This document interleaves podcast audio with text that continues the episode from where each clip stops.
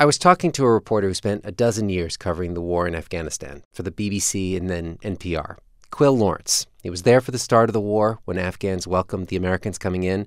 The U.S. military started building roads and hospitals. Quil saw them cheering for that.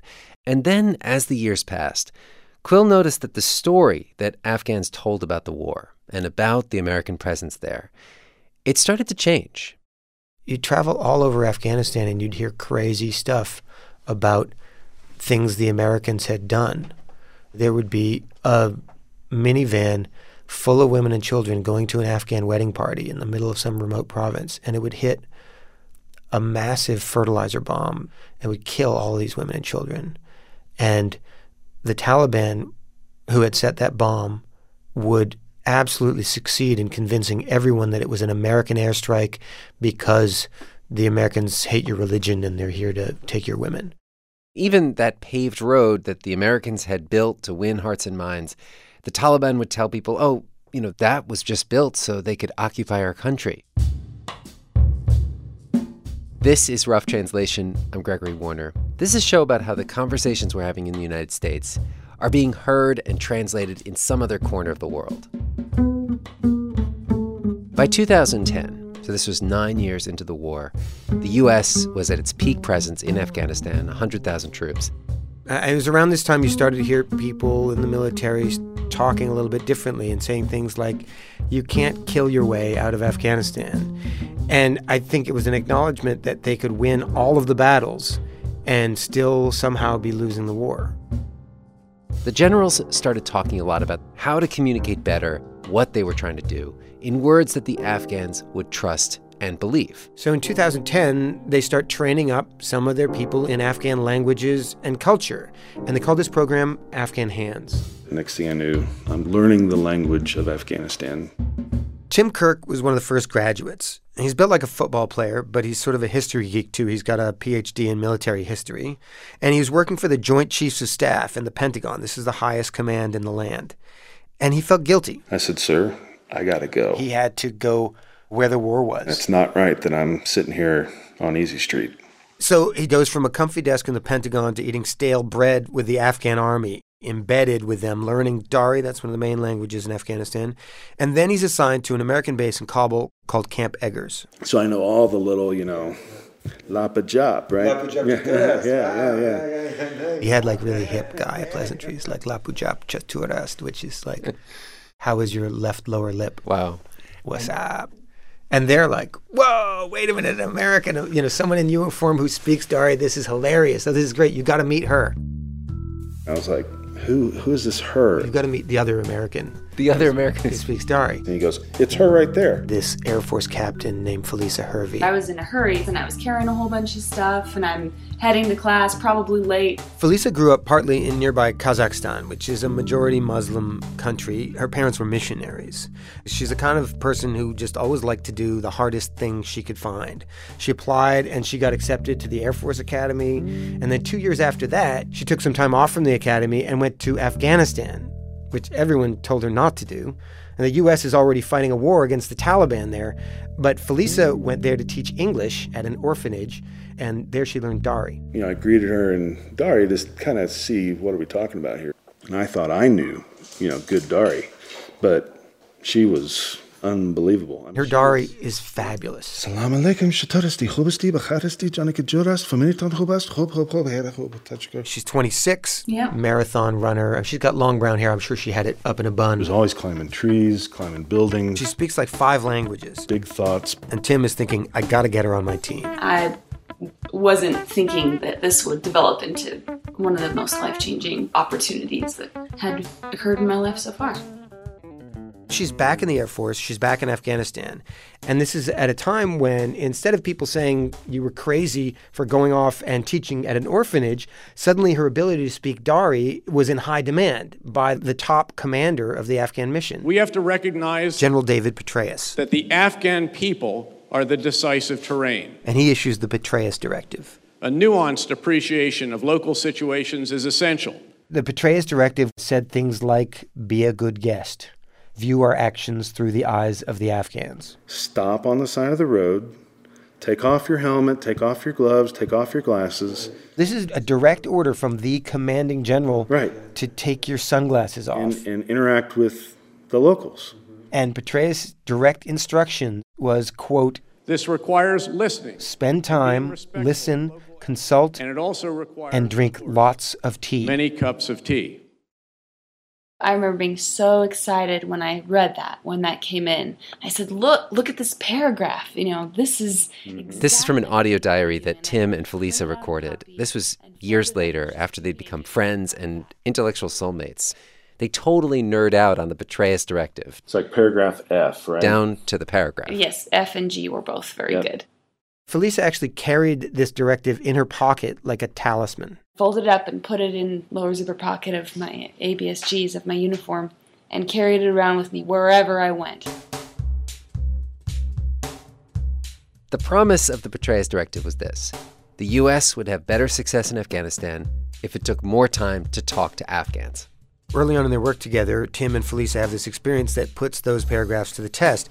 They're both riding in a military convoy and they're crossing a big intersection in Kabul, and their convoy ends up clipping a motorcycle. You know, and there were kids involved that went flying off the motorcycle, and even though it wasn't our fault, it was perceived as our fault. The size of that crowd was ominous. This idea of traffic incidents might seem small, but it was something that the military rightly started to focus on with trying not to piss off so many people. I don't know when you were there if that. 2007, Yeah, so they'd already blocked off the road by the U.S. Embassy. this huge concrete. Yeah. You know, some of them manned with mercenaries who just treat you like dirt. Mm-hmm. And so you've already pissed off the whole city. Right. And there were cases where an American convoy had hit people and killed people. And the scene of that kind of accident can quickly become an angry, violent mob scene. People have died. And it was one of those moments where you knew that many other people in that situation wouldn't have even gotten out of the car. But Felisa and Tim have this language training and they're here to communicate with Afghans, so they think, let's give this a try. Opened up the doors, ran to help, spoke the language, Aramco, Aramco, Khubisti, Juristi. making sure that everybody's okay. You know, like, be still, be still. Are you okay? They jumped out and immediately apologized. And in Dari, there's no way to say I'm sorry. It is all forgive me. Felisa's talking to the kids and speaking in Dari, and she and Tim, the way they describe it, this fellow's anger just dissipated. Just gets this huge smile on his face. And he just goes, Daddy got me, Sunny? You're speaking Dari. This little moment on the road in Kabul, it wasn't on the front lines of the war or anything, but it did feel like proof of an important principle. Proof that if you talk to Afghans in the right way, with the right words, you could stop making enemies, maybe even make some useful friends. That's something the U.S. struggles with, not just in Afghanistan, but lots of places the military's fighting. And Felisa and Tim would go on to test this principle again and again and again.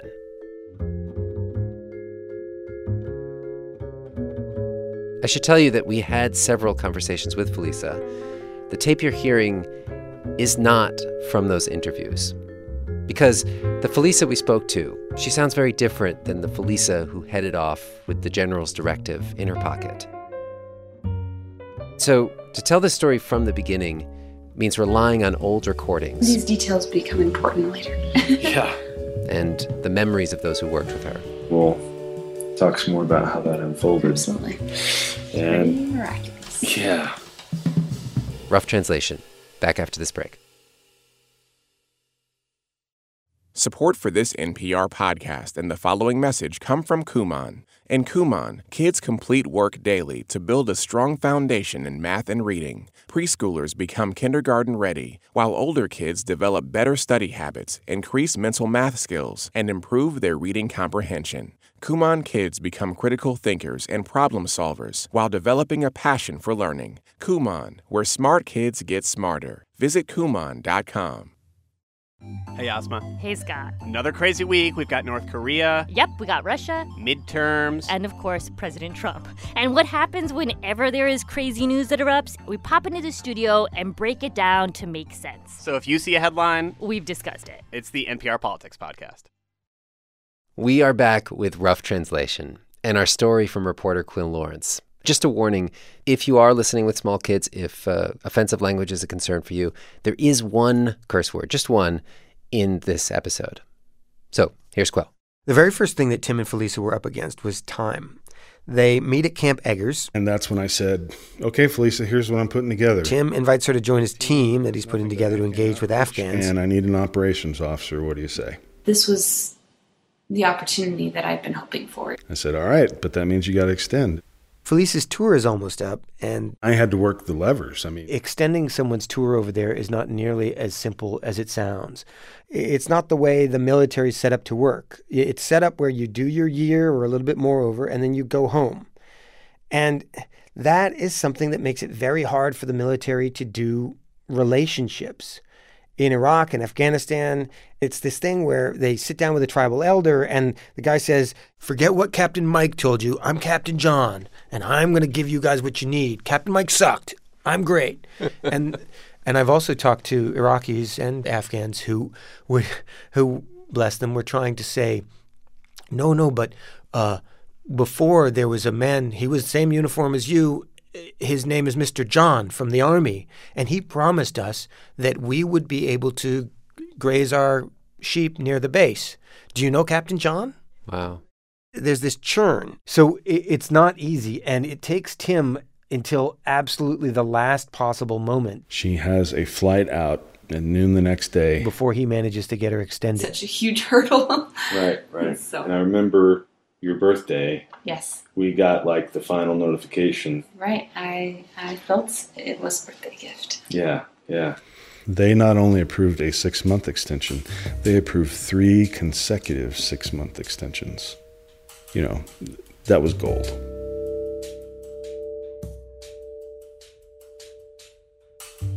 Tim and Felisa's mission is to connect with business people, activists, the local media, eh, people outside the very narrow circle of politicians and warlords that the military ordinarily interacts with. They're not going to be in the trenches, sort of on the tip of the spear, fighting the bloodiest part of the war, but they might be able to start dialogues with ordinary Afghans. I do remember that first meeting, actually, the first few words Felisa said. چطور هستین صحت شما خوب است بخیر هستین خوش شدم که شما را دیدم I'd, I'd, I'd heard a lot of Americans try to speak that way This is Aman Nuristani. He works for an Afghan NGO fighting corruption in Kabul. Did you see it making a difference? What was different was the approach. You don't just have to speak the language, you have to speak the culture. Mm. Telling Afghans that, listen, you know, there's not much difference between you and I. I'm here to help. So Felisa just takes off. And I was so excited because all of these ideas and contacts. She already has all these contacts in Kabul from her time volunteering in the orphanage there. To go and engage with those people and meet them. Tim and Felisa don't just go out into Kabul. They also invite Afghans to visit their office at their base. And I remember you were like, this place needs a Moroccan lamp, right? And yeah. I, I remember stringing that up over your desk. And it did. It changed the entire room. It was very much an Afghan hospitality orientation. And you had tea, coffee, snacks, snacks, raisins, dates, you know, the whole nine. One day, it's a cool afternoon in November, just after Thanksgiving. They're coming back from one of their meetings. Yep. So we're driving down right in front of the zoo on our way down to Ariana, and there was a bread shop and there was a pizza place. Felisa still has the general's directive in her pocket, the one that says, when possible, stop by the side of the road and engage with ordinary Afghans. You make the suggestion, hey, we should take this opportunity, you know, to engage with the Afghan people. So he says, okay, well, we're going to stop and we're going to buy bread. We placed a, a pizza order, walked down the street, talking with Afghans, handing out business cards and saying hello. And well, we got out, I remember, in full body armor mm-hmm. with our helmets, and only those of us got out who spoke Dari. So Right. This is happening in a very safe part of Kabul, right, by the American University. He even brings along a public affairs photographer to document all of this. Like, this is us accomplishing our mission, engaging with the Afghan population. You know, you had had the old woman come up and hug you around the neck. Yeah, people were just shocked to see us walking around. And then we went back to work. And three days later, intrigue. Yeah, hue and cry. What was it they called? Pizza incident. Yeah, the pizza incident. Tim and Felisa are written up in what the military calls a 15-6 investigation. This is serious. This is like a step along the way to a court martial. I asked my boss, what exactly is the crime? And the answer was, You broke the seal. So breaking the seal tells you how the military was thinking about their time in Afghanistan. They're sealed up in their fortified bases, and when they move between those bases, they're sealed up in their protective convoys. And anytime you get out, you have stepped out of that protective seal that is supposed to keep you safe in Afghanistan. We tried to get a copy of this 15-6 report. The military says it does not keep documents like this longer than five years. But we did talk to people in the military who were there. None wanted to talk on the record. They said that the technical reason that Tim and Felisa were written up was because they did not get permission to break the seal. It was a question of paperwork. But many pointed to a deeper reason that they were in trouble. The command really didn't buy into what they were doing. We were thinking about this whole sort of countercultural set of ideas. And there's a huge divide within the military about this approach about meeting Afghans where they lived, about drinking lots of cups of tea. I mean, I told you the uh, tea drinking cocksucker story, right? No. I didn't tell you that? Tim tells a story about when he first got out of language school and met his boss at Camp Eggers. And he says, Oh, so you're the Afghan hand, huh? You know what we call Afghan hands? And I said, No, what's that? And he says, Tea drinking cocksuckers. And he says, I just want you to know that you're not going to come anywhere near talking to an Afghan. The guy who came before you sat at that desk at that computer and did my PowerPoint slides, and you're going to sit at that desk at that computer and do my PowerPoint slides. This sort of just shows you the two minds at work here. And one of them is that uh, we're over in Afghanistan in a dangerous place. I'm over here for 12 months. I want to make sure all of my soldiers get home alive with two arms and two legs. And what if Tim makes a really poor choice and uh, walks into what he thought was a meeting to drink tea and ends up kidnapped and on YouTube in an orange jumpsuit. Hmm. For Tim and Felisa, this investigation basically means they can't do their work anymore. People from their team are being pulled off to testify against them. And Felisa calls it near complete mission stoppage. We were able to ascertain that the hostility was not perceived or imagined, it was indeed real. So Tim still has some connections in the Air Force back at the Pentagon, and he is able to call them and say, "Listen, I cannot work under this team. You got to get me out of here." And they say, "Oh well, uh, General McMaster is right across the street. Would you like to go work for him?" H.R. McMaster is considered one of the smartest generals in the Army, and later became national security advisor for President Trump. And at this time, McMaster's trying to build up a team to do pretty much just what Tim and Felisa are talking about. And Tim says, Oh, yeah, I want to work for General McMaster. And they say, Good, go for it. He said, Start now, start today. Start today. Tim and Felisa, they don't just win themselves a transfer from one army command to another. They are transferred from one school of thought to another, to this new command under H.R. McMaster, who's a big believer in the whole talking and listening and drinking tea approach. But before they can even kind of pack up their stuff, they get word from people inside their old command that they probably shouldn't even show their faces back there. Right. And I mean, there had already been drama. We knew, you know, chief of staff was up in arms. We get a call from the army captain who works in our office, and he says, "Hey, sir, uh, if you're going to come back over here and try to get your stuff, will you give me a heads up so I can not be here because I've been ordered to apprehend you." As if we had gone AWOL or something. What? Yeah. There were very few friends left. Yeah. Except all the Afghan guards they used to hang out and chat with. Yeah. The Afghans, they whisk us through and make sure nothing happens. We waited till after midnight to go back. They snuck in to the army base. Collect base like pillow, sheets, clothes. from the other army base. It felt like a good spy movie. It really did. Remember we like Yeah. wore hats and hoods and Yeah. Crept out like thieves in the night with their duffel bags. Packed up a bag. You know, that's how they made their great escape to go work with General McMaster.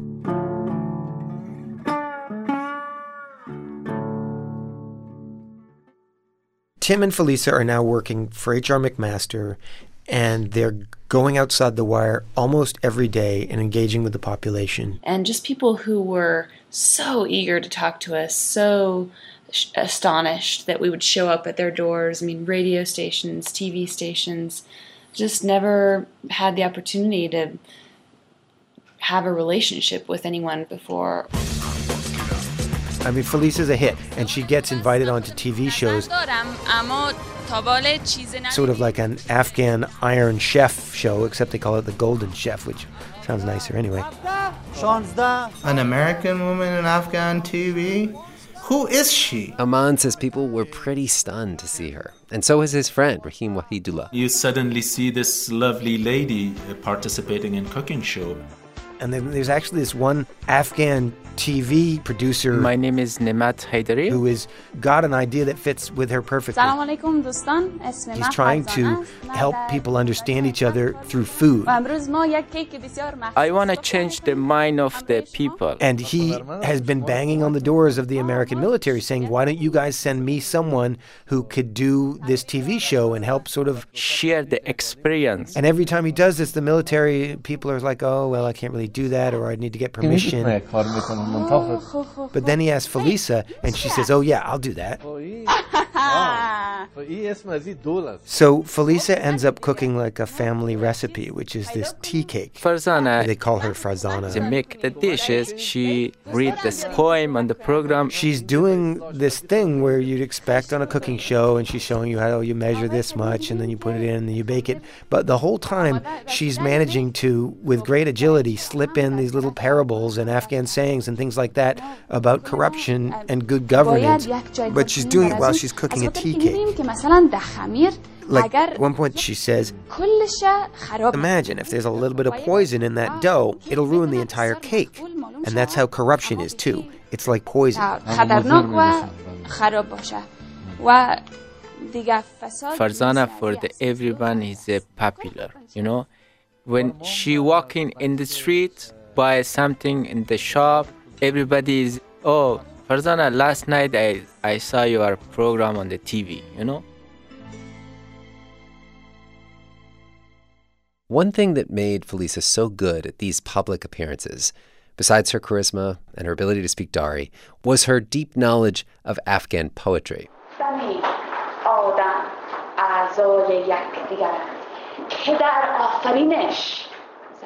The thing about Afghans is that they really like poetry.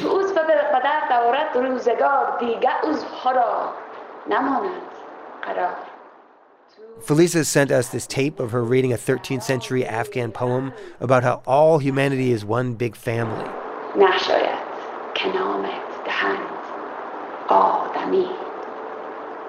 I have never spoken the first words of those verses to an Afghan and not had them reply with the rest.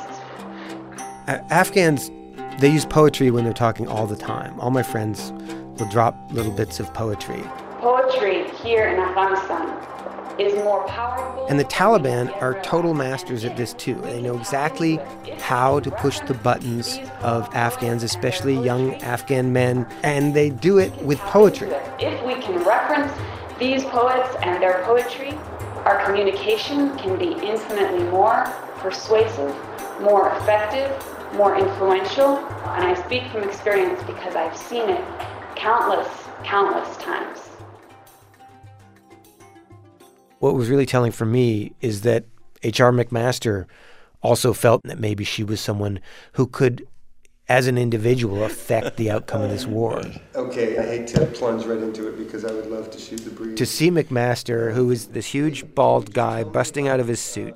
I mean, he's he won a famous tank battle in the Gulf War. He was giving absolutely no interviews while he's at the Trump White House. He was willing to talk to me just about Felisa. Her deep knowledge of culture and history of the region allowed her to make analogies to Persian literature and poetry, and which of course had a, uh, a, a, striking effect on most Afghans. It was it was a joke that I just said that it would have the same effect as if a, a dog talked to us, you know, in, in, in English. They would reiterate over and over how they always got the, the Taliban's talking points within hours after right, an event, but right. had to knock down our doors to to get a response from us. And they said, This is not good for you. Right. and we said, You're right. What Felisa was able to do is to counter enemy propaganda and then to, to help grow the legitimacy and effectiveness of our efforts there as we worked alongside Afghans to help secure their country. McMaster, he's thinking of her as a weapon. He wants to set her up essentially to be the spokesperson uh, for the command. Like the spokesman for the entire American coalition military to communicate their vision to the Afghans. He's basically saying, We've got this young captain, and she could actually hold her own in a fight with the Taliban over how the U.S. is perceived in Afghanistan. It was on track. She was going to be the civil society advisor to Commander of ISAF. But Felisa's 18 month extension is almost up. McMaster is on his way back to the States now because his time is up. I remember telling Tim, make sure what you have started continues. More rough translation right after this break.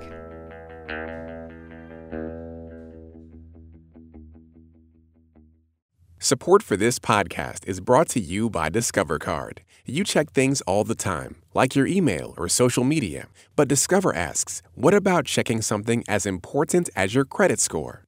Well, Discover makes it quick and easy with their credit scorecard, which is free for everyone, even if you're not a customer. See your FICO credit score and other important credit information. And once you know your score, you should check to see if your current credit card is the best fit for you. Learn more at discover.com slash credit scorecard. Limitations apply.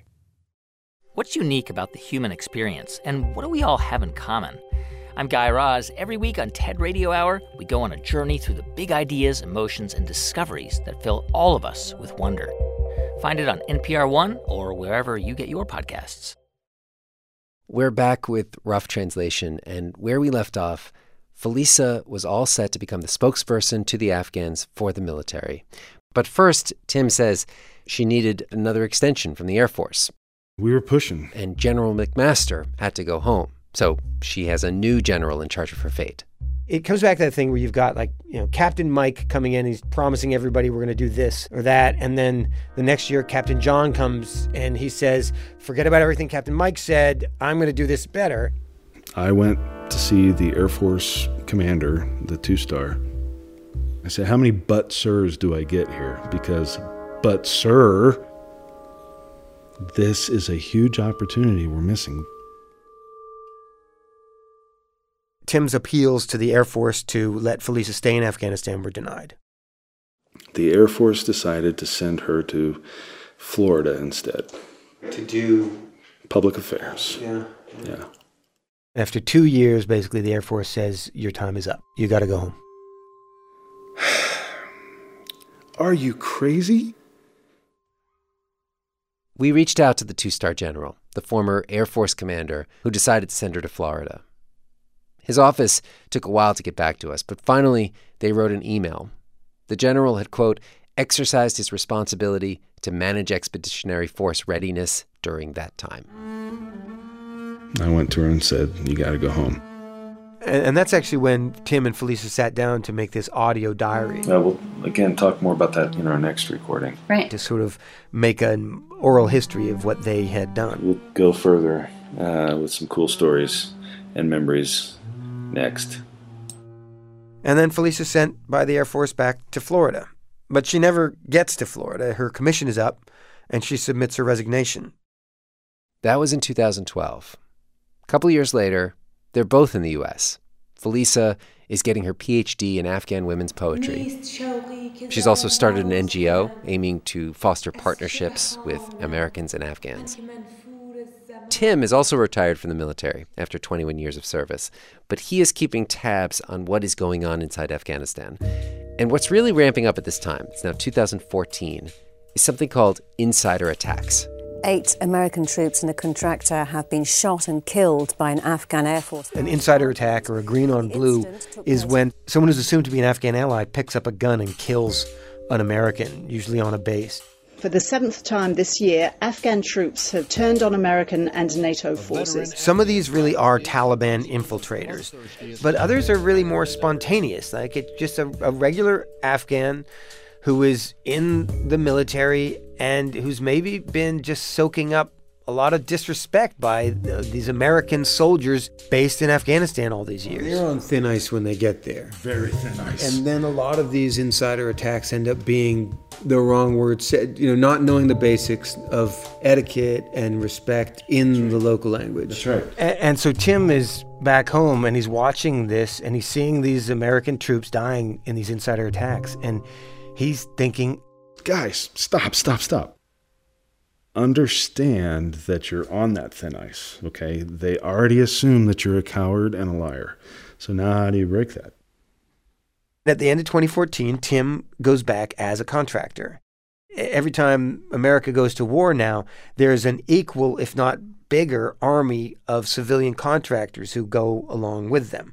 And he convinces the higher ups to let him give a series of lectures to American troops on exactly the things he wants them to know. We have a very different sort of class. And you may be asking yourself, why are we talking about art and poetry? I mean, we're all warriors, right? We're security assistants, right? So Tim is back in Afghanistan, but so much has changed from the Afghanistan that he left. Just the Taliban have taken up so much more territory, and the American troop presence has shrunk down. And there's a sense at home that this war has just gone on way too long. And get the troops out of Afghanistan and end that war. Our troops are tired and worn out. My son's over there now. I don't think we should even be there. No one's talking about the Petraeus directive. General Petraeus is gone. General McMaster is gone. All of these champions of drinking tea with the Afghans are gone. Now, Tim doesn't mind being the lone voice screaming in the wilderness, but he does think maybe there's somebody who ought to be here screaming in the wilderness alongside with me. So when another contract opens up, he calls Felisa. He says, Hey. If you're interested in this, it's in the old office, you know. She said, oh, you know, I'm doing my dissertation. She's all but dissertation at this point. Wow. On Afghan women's poetry. He said, come on over. You can finish your dissertation at night. You got to do this. And Felisa misses the work. She misses Afghanistan. And so she says, okay. When Tim promised Felisa that this job was in the old office, he was not kidding. They're in exactly the same office where they started their work together under McMaster. Same walls, same furniture. The one difference, and at first it just seems like a formality, is that the job is privatized. Before she was wearing military fatigues, the uniform of the Air Force. Now she's in civilian clothes. Almost right away, it becomes apparent that the people that they're interacting with on the military side don't get it, aren't interested, are not helping them at all. Quite the opposite. We were both being harassed. And this time, Tim isn't, you know, a colonel anymore. His status has kind of shrunk. The first time I was a colonel. And he just can't call up his boss at the Pentagon now and pull some levers. When you're a contractor, you're alone and unafraid. I mean, it's one thing and you're out, and your security clearance is gone, and you're done. They don't want to give up. They still think that they're doing some good. And so Tim is sort of doing his best to sort of lower the stress level on his team. He gets them together every Friday night for like pizza and a movie. So we had just finished the movie. And they were watching the movie Idiocracy. And as we were wrapping up, you know, I'm picking up the pizza boxes, and one of the other team members walks in and says, Hey, Tim, you need to go to the clinic. I guess they found Felisa on the ground, and she. They'd found Felisa, and she's collapsed on the grounds of the base. And so Tim rushes over to the clinic. And when I saw her, I did not think it was her. But then I realized that her hair was totally covered with vomit and had stuck to her head, and that she had defecated and was in this grand mal seizure and the aid station there is saying, "What kind of drugs was she on? What kind of drugs does she do?" And he's what saying, the hell? She's a missionary child. She never doesn't drink, doesn't do anything that's impossible. He's like, no, no, she's having, she's clearly having some sort of a drug overdose. Presumption was another junkie type thing. So they managed to get her up to Bagram Air Base, which is a quick chopper ride away. We get to Bagram and we started the wait. Because she's not in a uniform. She's wearing civilian clothes. Having sporadic grand mal seizures and nothing's happening. Felisa is not a priority here at this military hospital. I said, God damn it, that woman is a United States Air Force Academy graduate and a captain with a Bronze Star and two years service in Afghanistan. There are diagnostic procedures that need to be performed at about the three hour point was when they put her into the CT scan. And exactly the four hour point was when they diagnosed stroke. There's no way we can explain why she had a stroke. No doctor would have predicted that this woman in perfect health would have had a blood clot that would shoot up to her brain. A couple of years earlier, she is about to become the spokesperson for the entire American military to the country of Afghanistan. And now she's lying on a cot in this hospital at an air base in Afghanistan having grand mal seizures. It just shows you how far everything that she and Tim are trying to do has fallen in importance to the whole American mission.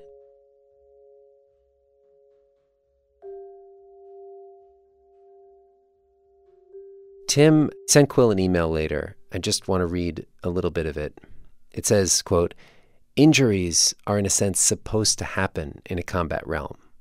You don't ever expect them, but when they happen, you just somehow know what to do without thinking about it. Plus, everyone is there to help. But in Felisa's case, he says it was different. Quote, This isn't a uniform person, so there's no rush.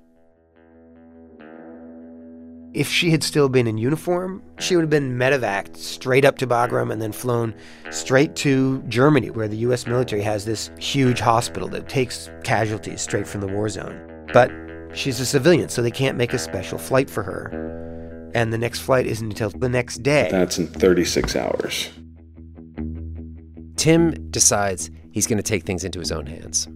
He can take her to a hospital in Dubai because there's a flight to Dubai leaving soon. Well, Dubai is a super modern place. Tim is thinking, let's go there and do that.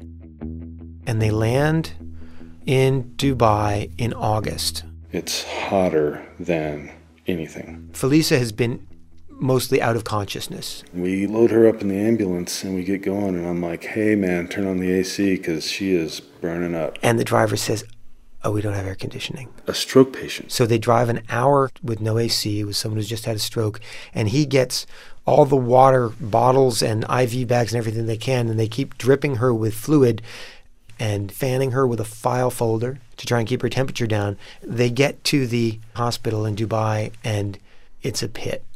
They're going to try and draw blood from her, and no one's wearing gloves. No masks, no gloves, no headpiece. And he's thinking, I got to get Felisa out of here. So Tim's on and off the phone with Felisa's family, and Felisa's dad figures out that there's a really good hospital just three hours away. But the hospital that she's in won't release her. They say they have to get paid first. And Tim is worried that if he tries to take her out, uh, he knows corruption, and he's wondering does this corruption extend to the local police? And he's wondering if they're going to be arrested. So he's stuck. Tim is no longer military, but he's still in his heart an Afghan hand. And so he reaches out to his Afghan friends. We introduced Tim to our friend in Dubai, and we said, don't ask any questions. Whatever Tim needs, provide it. Tim told me that he called up and he asked for money, cars, and guns, right? I need a suburban, 20 grand, and four rifles.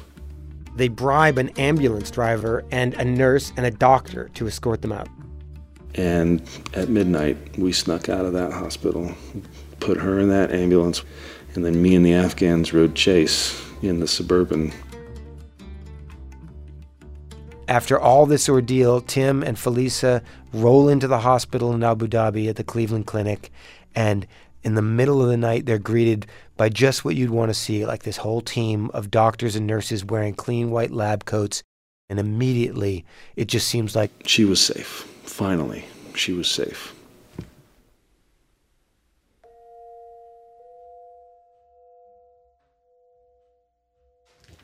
Uh, muffin or later.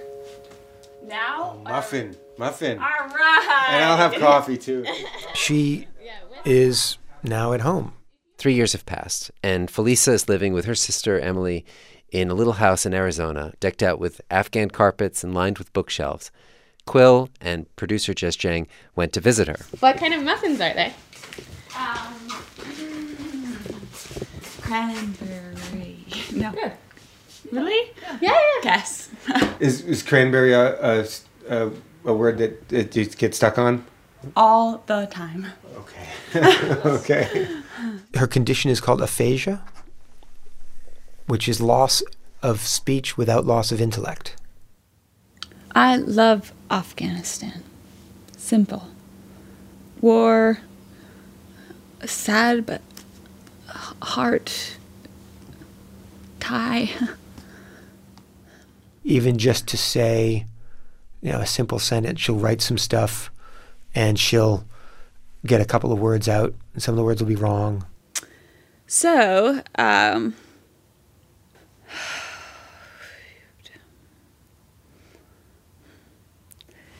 Ahead, but it's trapped. Yeah.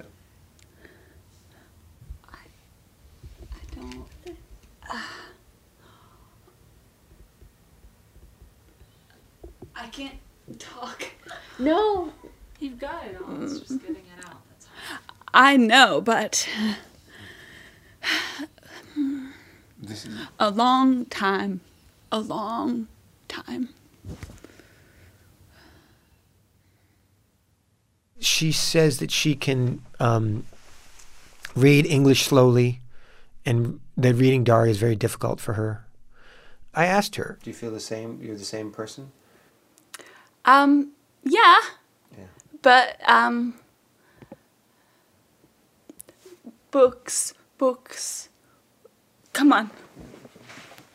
and then she took me into a room full of books Hmm. of Persian poetry. I love, um, reading. But, but see, all poems. But I can't read.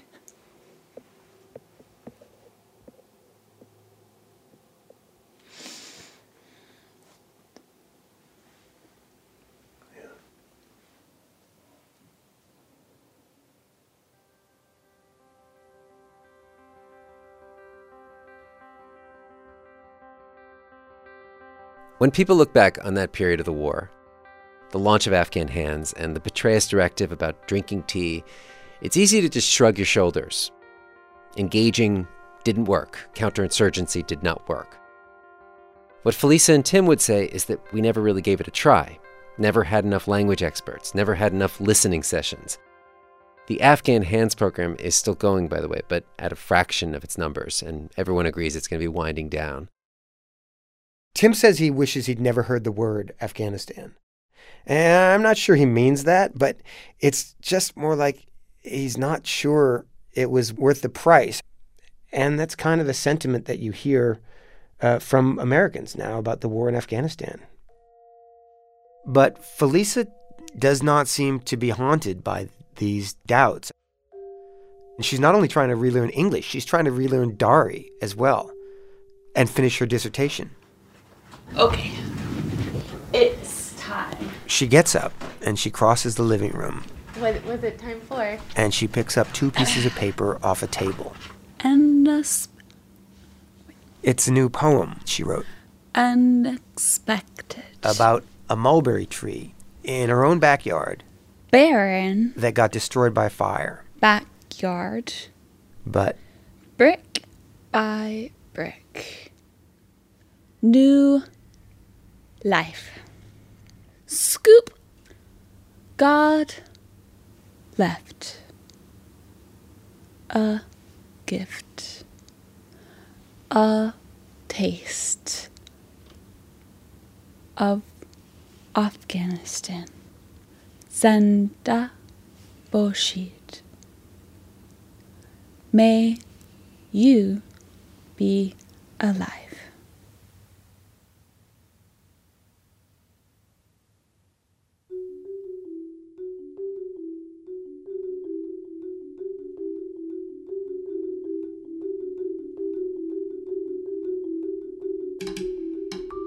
Today's show was produced by Jess Jiang. Our editor is Marianne McCune. Many people listened to this piece and made it better.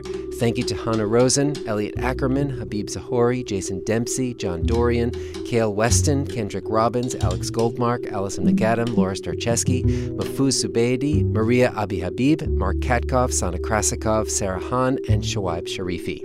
Thanks also to Robin Reisig and the Afghan National Institute of Music, and to Emily Hervey for her help in meeting her sister, Felisa. The Rough Translation High Table is Neal Carruth, Mathilde Piard, and Anya Grundmann. Sarah Knight fact checked this episode, mastering by Andy Huether. If you'd like more stories like this in your podcast feed, give us a rating or review on Apple Podcasts. It helps people find the show. Drop us your thoughts or even your story at roughtranslation at npr.org or on Twitter at roughly. I'm Gregory Warner, back next week with more Rough Translation.